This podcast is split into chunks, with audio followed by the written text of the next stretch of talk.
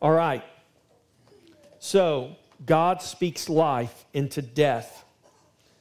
In just a moment, I'm going to read to you the four, first 14 verses of Ezekiel chapter 37. This is the fifth Sunday of Lent. And we haven't really talked about Lent a lot. And we're not a liturgical church who follows the liturgical calendar of the church. But these are the weeks leading up to Easter.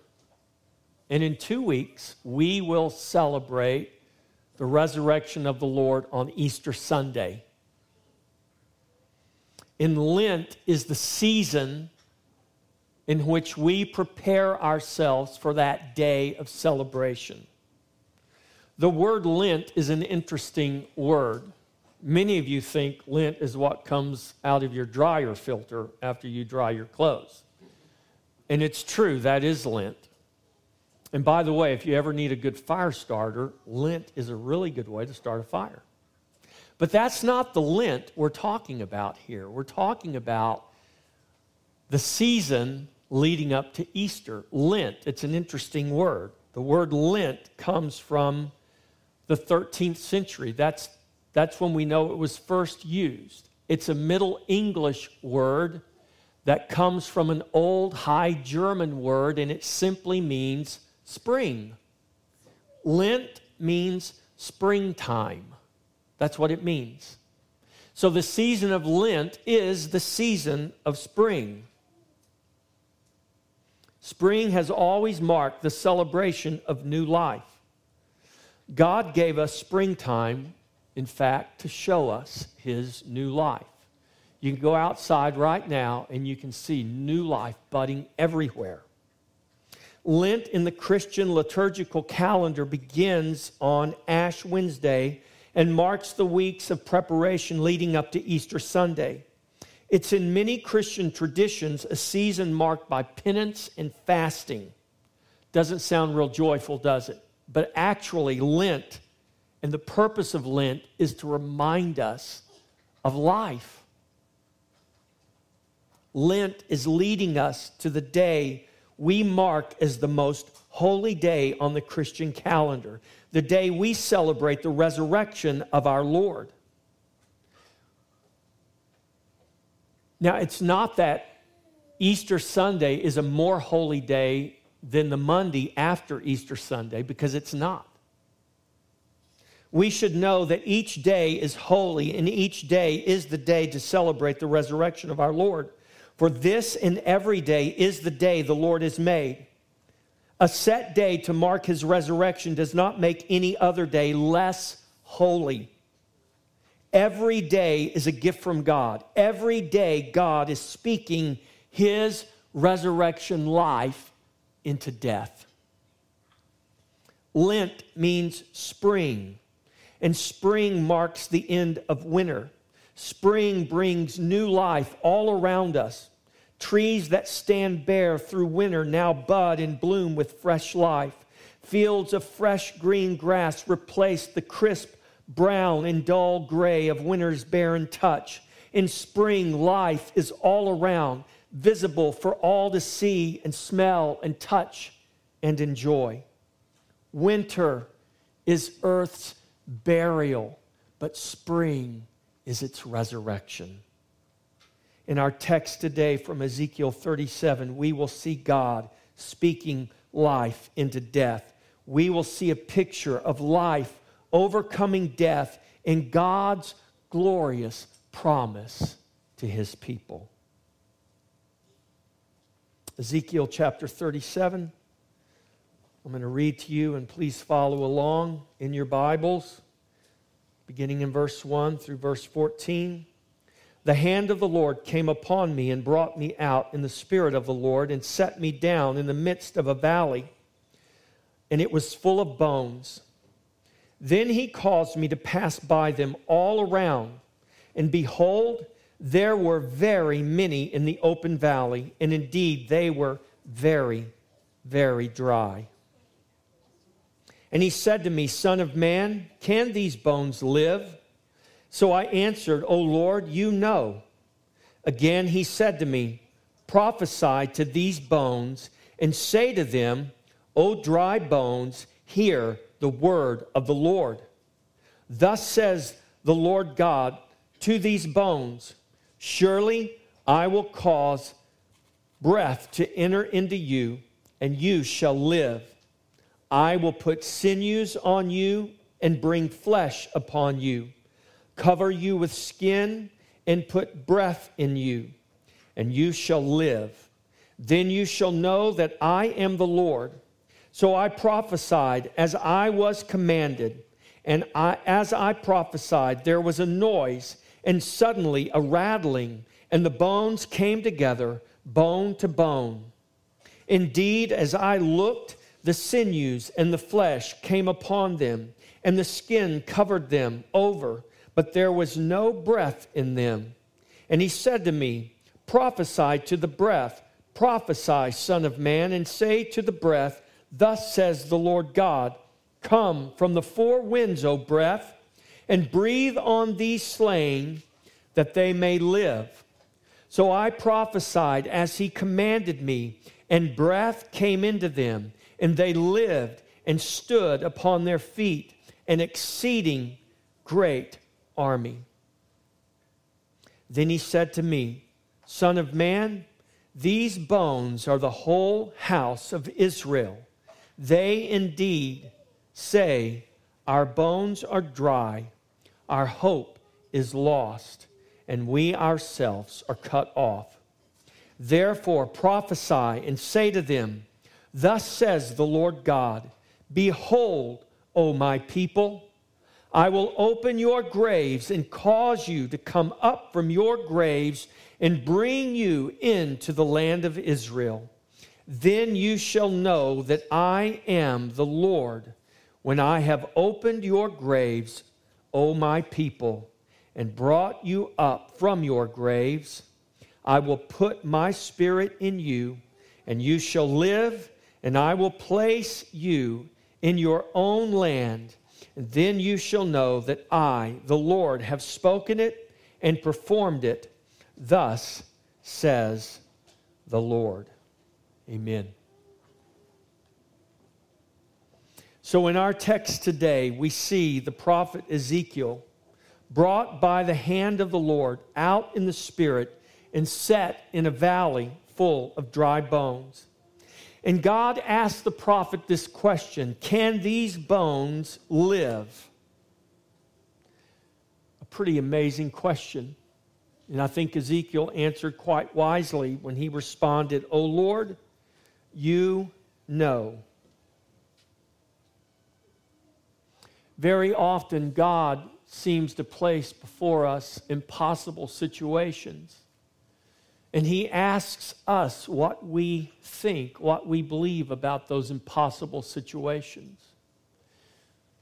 And in those times, that is when our flesh and our enemy tempt us to try to solve those problems and answer those questions out of our own wisdom, out of our own power, out of our own ability.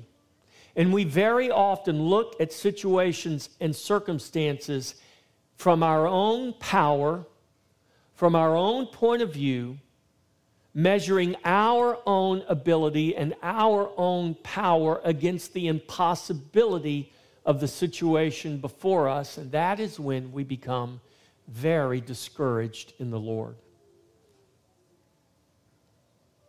And God never tells us to stand in the power of our own might. In fact, he commands us to stand in the Lord and in the power of His might. And so when God asked the prophet, Can these bones live? The prophet wisely responded, Oh Lord God, you know. And when we look at our own situations and our own circumstances, we need to defer from our own power and our own wisdom and look to the Lord and say, God, I don't know, but you know. You know how I will overcome this impossible situation. And as the Lord asked Ezekiel, O Son of Man, can these bones live? And the response of the prophet, You know, Lord. Then God commanded Ezekiel to prophesy to these bones. He commanded him to prophesy to the breath. He commanded him to prophesy to my people. I want you to see this as we go through this text that God calls these bones that he brings to life his people. Today, I want you to know that God calls you his people. Prophesy to these bones, God commands the prophet. O dry bones, hear the word of the Lord. The Lord can speak to dry bones and cause them to hear in their state of utterly dry deadness. I want you to get the picture here. These bones were so dry, they were be- bleached white and brittle by the sun. These weren't freshly dead, these were dry dead, long dead. No life left in them whatsoever. And God sets the prophet in the midst of this valley of dry bones and asks him the question that seems to have such a logical answer Can these bones live? And the logical answer is absolutely not. These dead, bleached white, dry bones have no life, they cannot live. But wisely, the prophet understood who was asking the question. It was the Lord God Almighty the creator of heaven and earth, the very author of life, the very one who created those bones, the prophet was looking at. And very wisely, the prophet said, Oh Lord God, you know. And if God wants dry bones to live, I tell you, God, that God will cause dry bones to live. Dry bones don't have ears to hear, but when God speaks to the dry bones, the dry bones hear and the dry bones respond to the will of God. They have no choice but to obey when God speaks and God wills for them to live. And in these bones coming to life, we see a picture of the new creation. From sun bleached, dry bones, God calls them together and He puts sinew and flesh and skin on these bones. He puts breath in them and they live. And once alive, these bones know that He is the Lord. I want you to see when the knowledge of the Lord comes, it comes when these bones have come from death to life. in death, just like dead, dry bones, we have no knowledge of him and of his life. We do not know that he is the Lord. He must call us to life as new creations from the dead. He must put the breath of life in our new creation, raise us and stand us up. It is through his life that we come to know that he is the Lord. You worship him today because he has called you from death to life. You worship him today because you know that he is the Lord. And you know that he is worthy of your worship.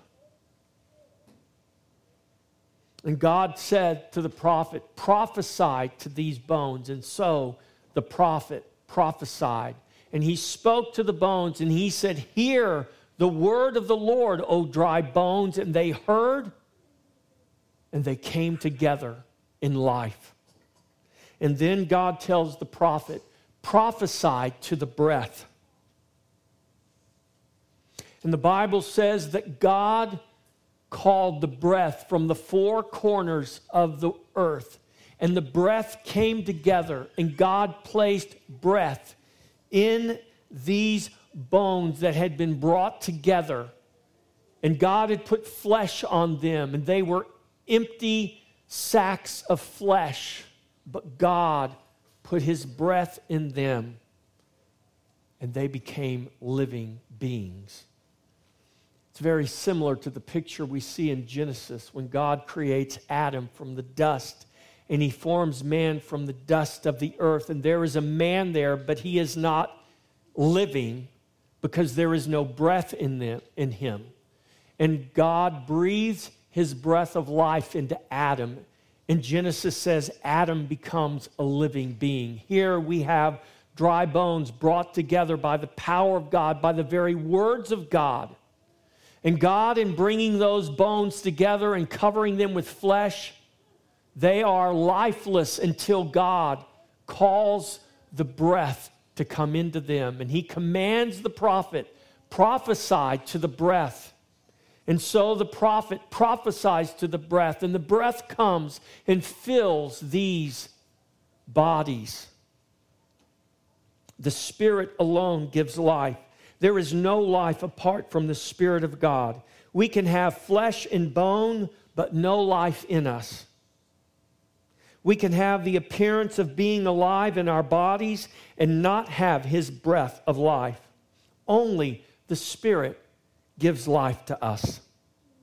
Job said in Job 33 4, The Spirit of God has made me, and the breath of the Almighty gives me life. The Spirit of God gives us life, and when His breath comes into us, we come alive. In his life, we are given the ability to stand upon our feet as an army ready for battle. That is the picture given to us here in Ezekiel. That God doesn't just assemble random bones, but he assembles these bones that he calls his people. He says, These are my people. Prophesy to my people. And he doesn't raise up just individuals that are disconnected, but he raises them up an exceedingly great army. And what is an army? An army is a mass of individuals that work together, that live together, that fight together, that move together, that function together for the purpose of their commander. And who is their commander? It is the Lord Jesus. He is the commander. He is the commander of the host of heaven. He is our commander. He is our king. We are his people. We are his army. We are his body in the earth. We are the people of God placed in the earth today.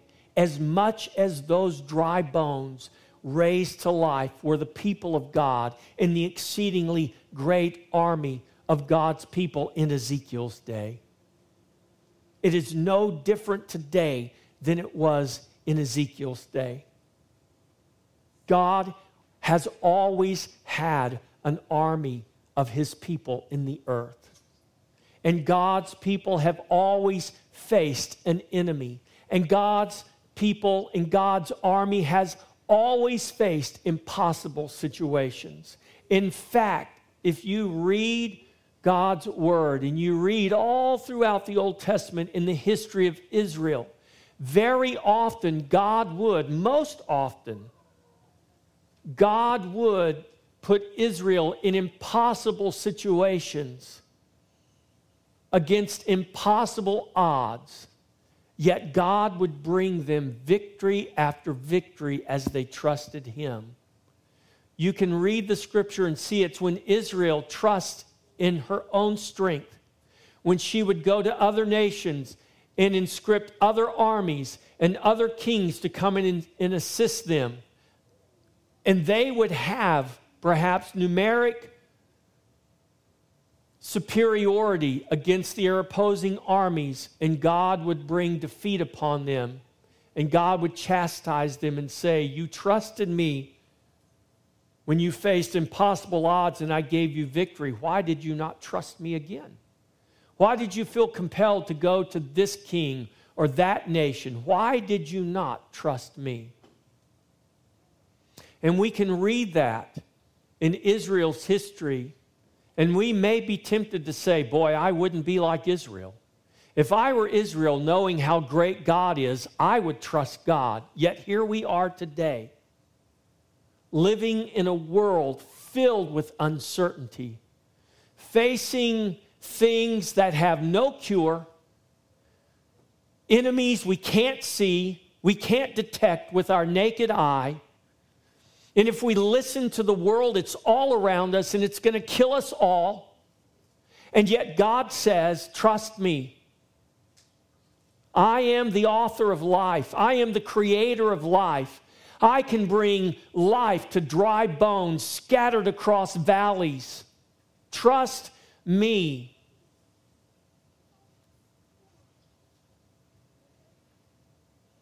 And so God commands the prophet to prophesy to the breath.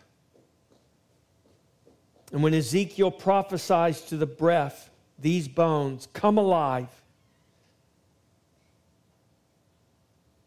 And God says, then prophesy to my people. So we go from scattered dry bones in a valley, unrecognizable.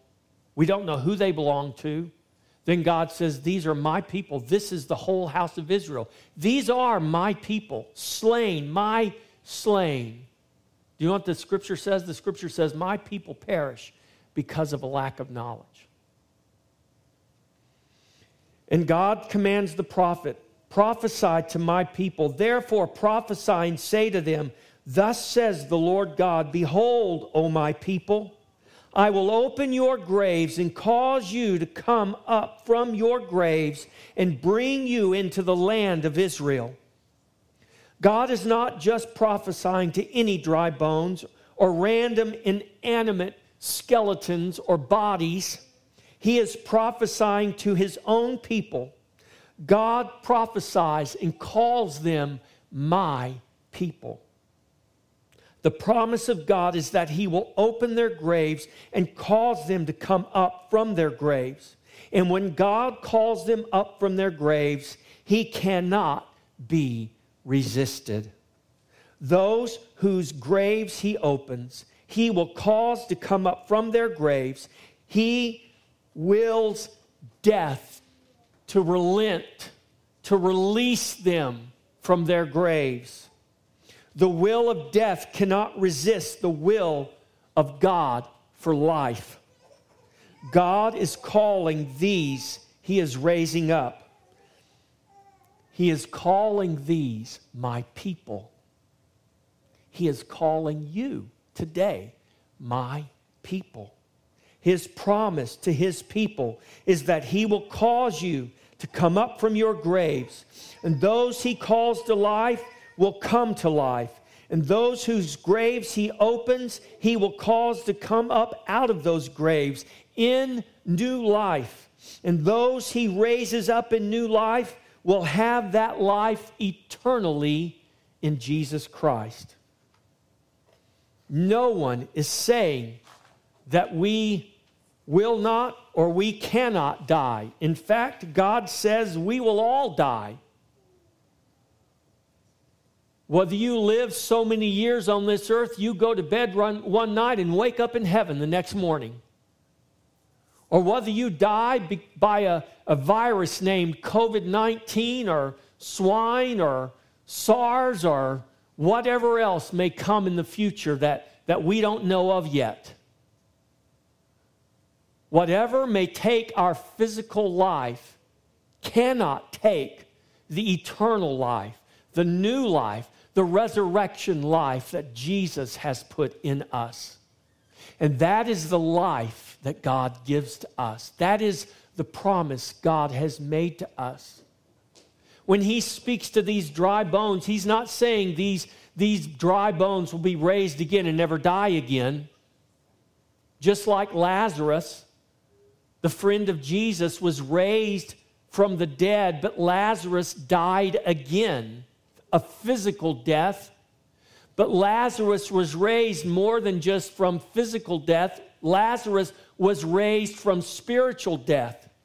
And it's spiritual death that has no hold on us any longer when God calls us out of our graves and raises us in resurrection life and resurrection power. And this is exactly why Jesus tells his disciples, and that's all of us do not fear those who have power to kill your body. So don't fear a state, a nation, a man who has power to kill your body, and don't fear a virus who has power to kill your body. Don't live foolishly. Don't be foolish. Don't tempt death. Be faithful. Be courageous. Be obedient to God. And trust Him with your life. Yes, even trust Him with your physical death. Because physical death does not define our life. It's just the end of what this body can do on this earth until God makes it new again in the resurrection. This is the hope we have in Jesus. And God says to the prophet, Prophesy to my people and he says in verse 13, Then you shall know that I am the Lord when I have opened your graves, O my people, and brought you up from your graves. It is when God brings us from death to life, up from our graves, that we come to know that he is the Lord. When we are dead, we have no knowledge of him. It is in life that we know him and love him, for in his grace he first knew us and he first loved us. Verse 14, I will put my spirit in you, and you shall live, and I will place you in your own land. Then you shall know that I, the Lord, have spoken it and performed it, says the Lord. God has put his spirit in us. What an amazing thing. Think about that for a moment. God has put his spirit in us. The same spirit of life that raised Christ from the dead dwells in you. Romans 8 11. And not only will it dwell in you, but it says it strengthens your mortal body. It's going to give you a resurrection body one day, but until then, it even strengthens your mortal body.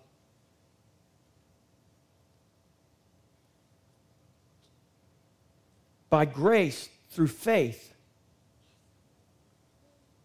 God puts His Spirit in us and causes us to live eternally. God has put His Spirit in us, and then God says, I will place you in your own land. He's talking to His people, Israel, in Ezekiel's day, but He's saying it for us today, in our day. I will place you in your own land. Here in Ezekiel's prophecy, Ezekiel is alluding to the return of Israel from captivity in Babylon back into their own land. This was historically fulfilled when Israel returned to the land from their Babylonian captivity. The metaphor here, the picture that's being shown to us, is of being raised from the depths of death to new life. That's what happened to Israel. After 70 years of captivity, it was like the dead being raised again and God placing them back in their land. The reality of Israel coming back to the land as from death is picturing our true exodus, our true return from death to life that we all experience as a new creation in Jesus Christ.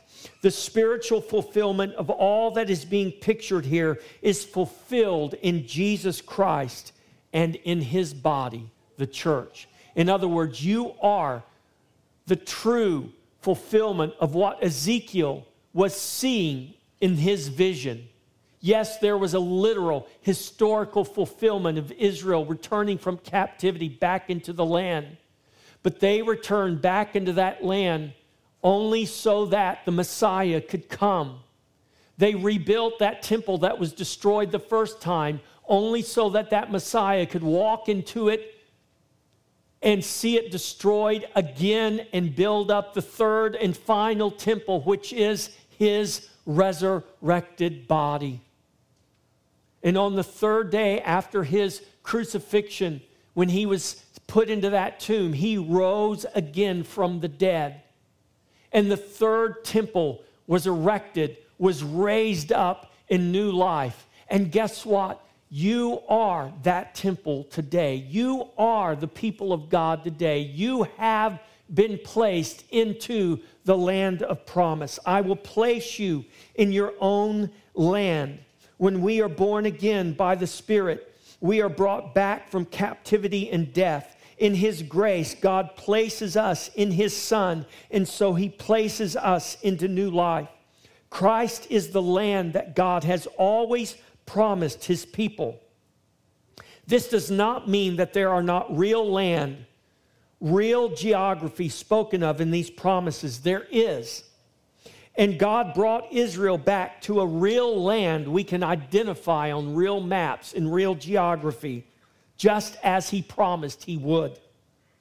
If we see, though, that ultimate fulfillment in God's people being geography located on a map or a globe, and not Jesus Christ and His spiritual body, then we have settled for infinitely less than what God has actually promised us all the land promises in the scripture can do and speak, they, they, they are there, they're real. And they do speak of real land and real geography on earth, but they speak of much more. They speak of Christ. They just picture for us in this temporal time space reality, they picture for us the eternal picture, the eternal promise that God will give to us, has given to us in Jesus. They speak of Christ. The promised land that God promised his people is only received in Jesus. The land God's people will inherit is not a small nation in what we call the Middle East. What God has promised his people is much greater than that. In Mark 8:36, Jesus asked this question what does it profit a man to gain the whole world but lose his own soul? The answer is that it profits him nothing. So there is something even greater to gain than a nation. There is something greater to gain than the whole world, Jesus teaches us. And that greater gain is Christ Himself the ultimate promise of God was never in a land, in geography.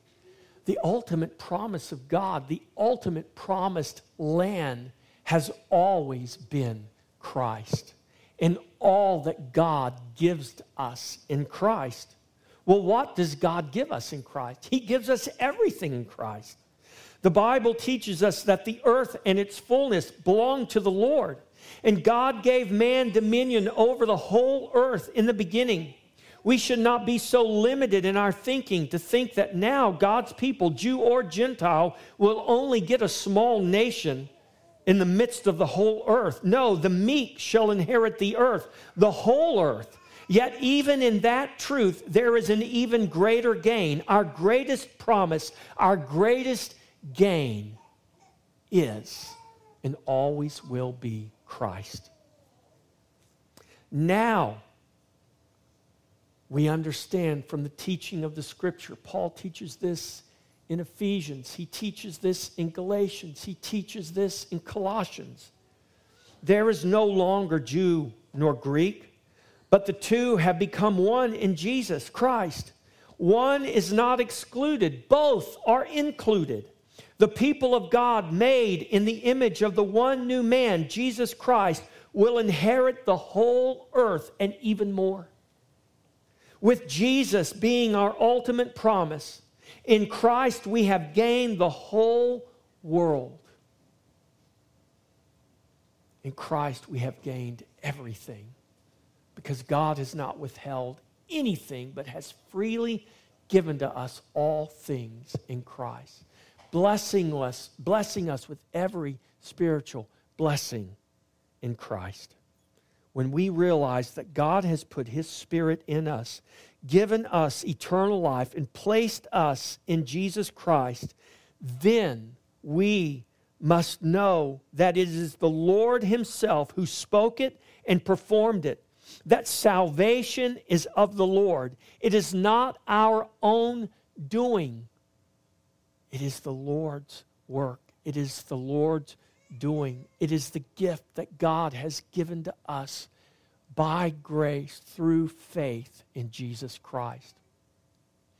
Don't let the fear of the world, don't let the fear of external circumstances, don't let the hype and the lie that the world wants you to believe invade your heart and invade your mind and make you believe less than what God has promised you. And His promise is that He has already conquered death. Don't fear death, fear God and trust Him with your life. God is still prophesying to His people God is still speaking to his people through his word. Paul tells us in his letter to the Corinthians that these things were examples for us. That means we can learn today from what God did yesterday.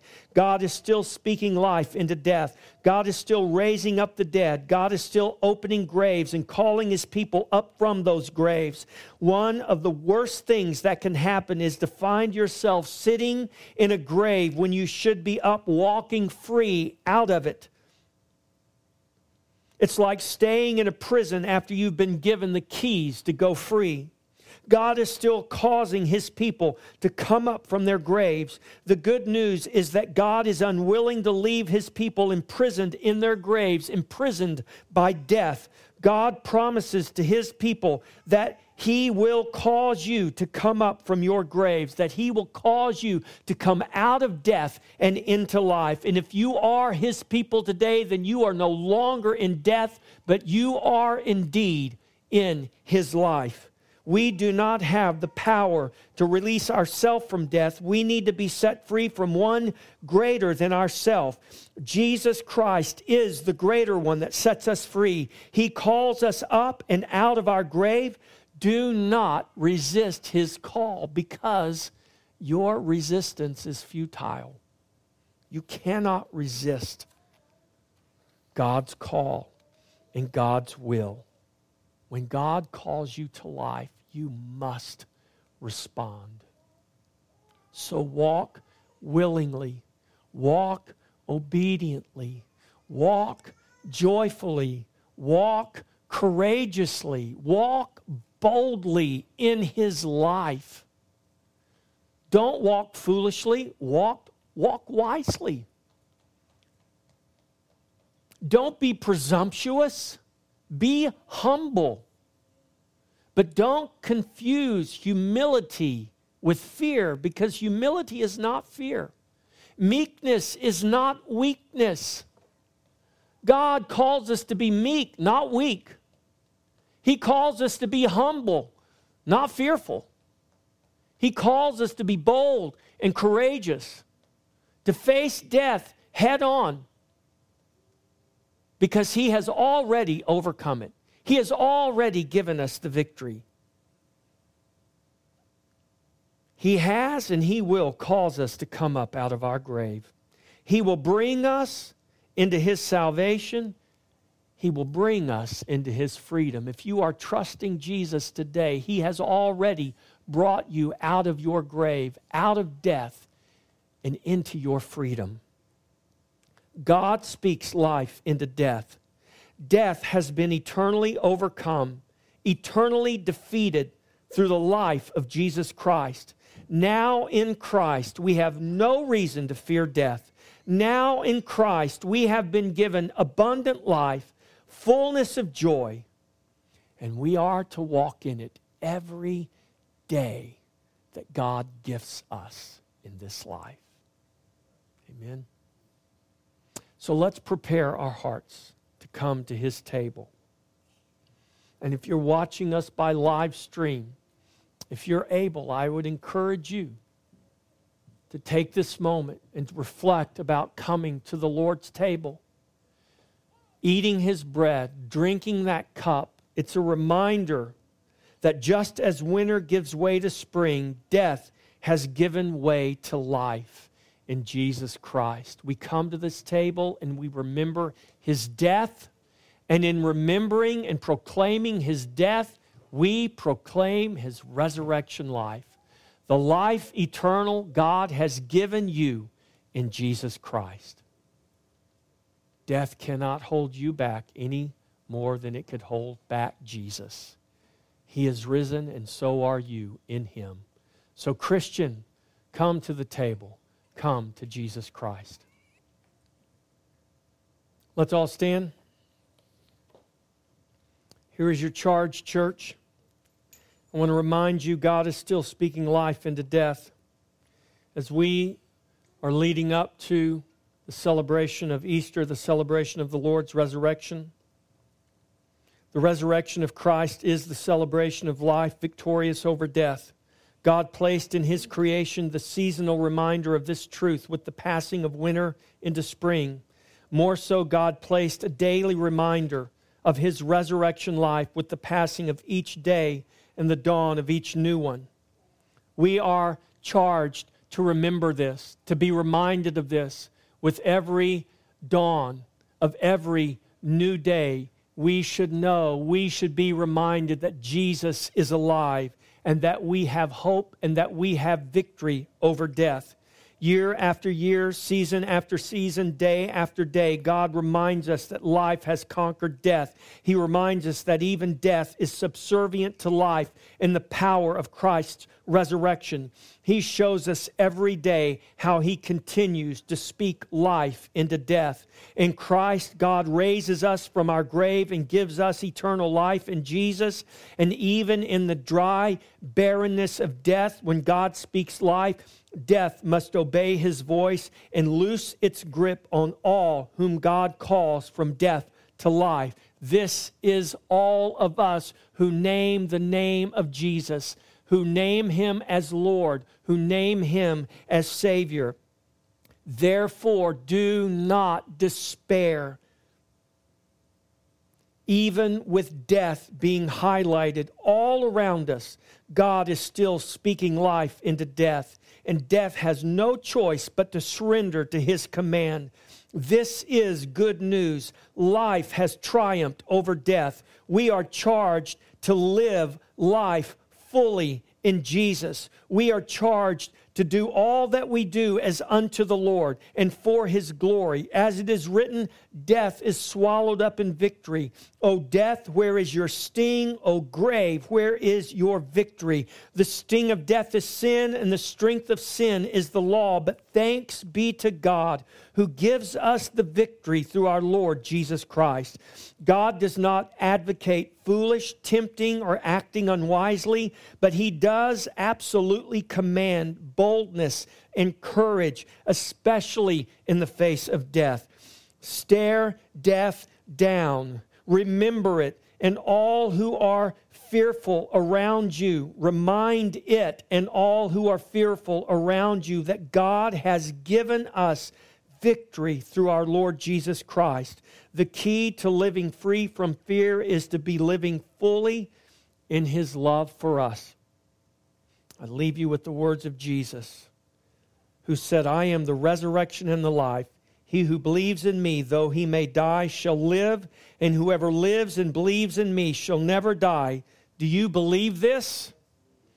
That is our charge. Believe it and so live it in Jesus' name. Amen.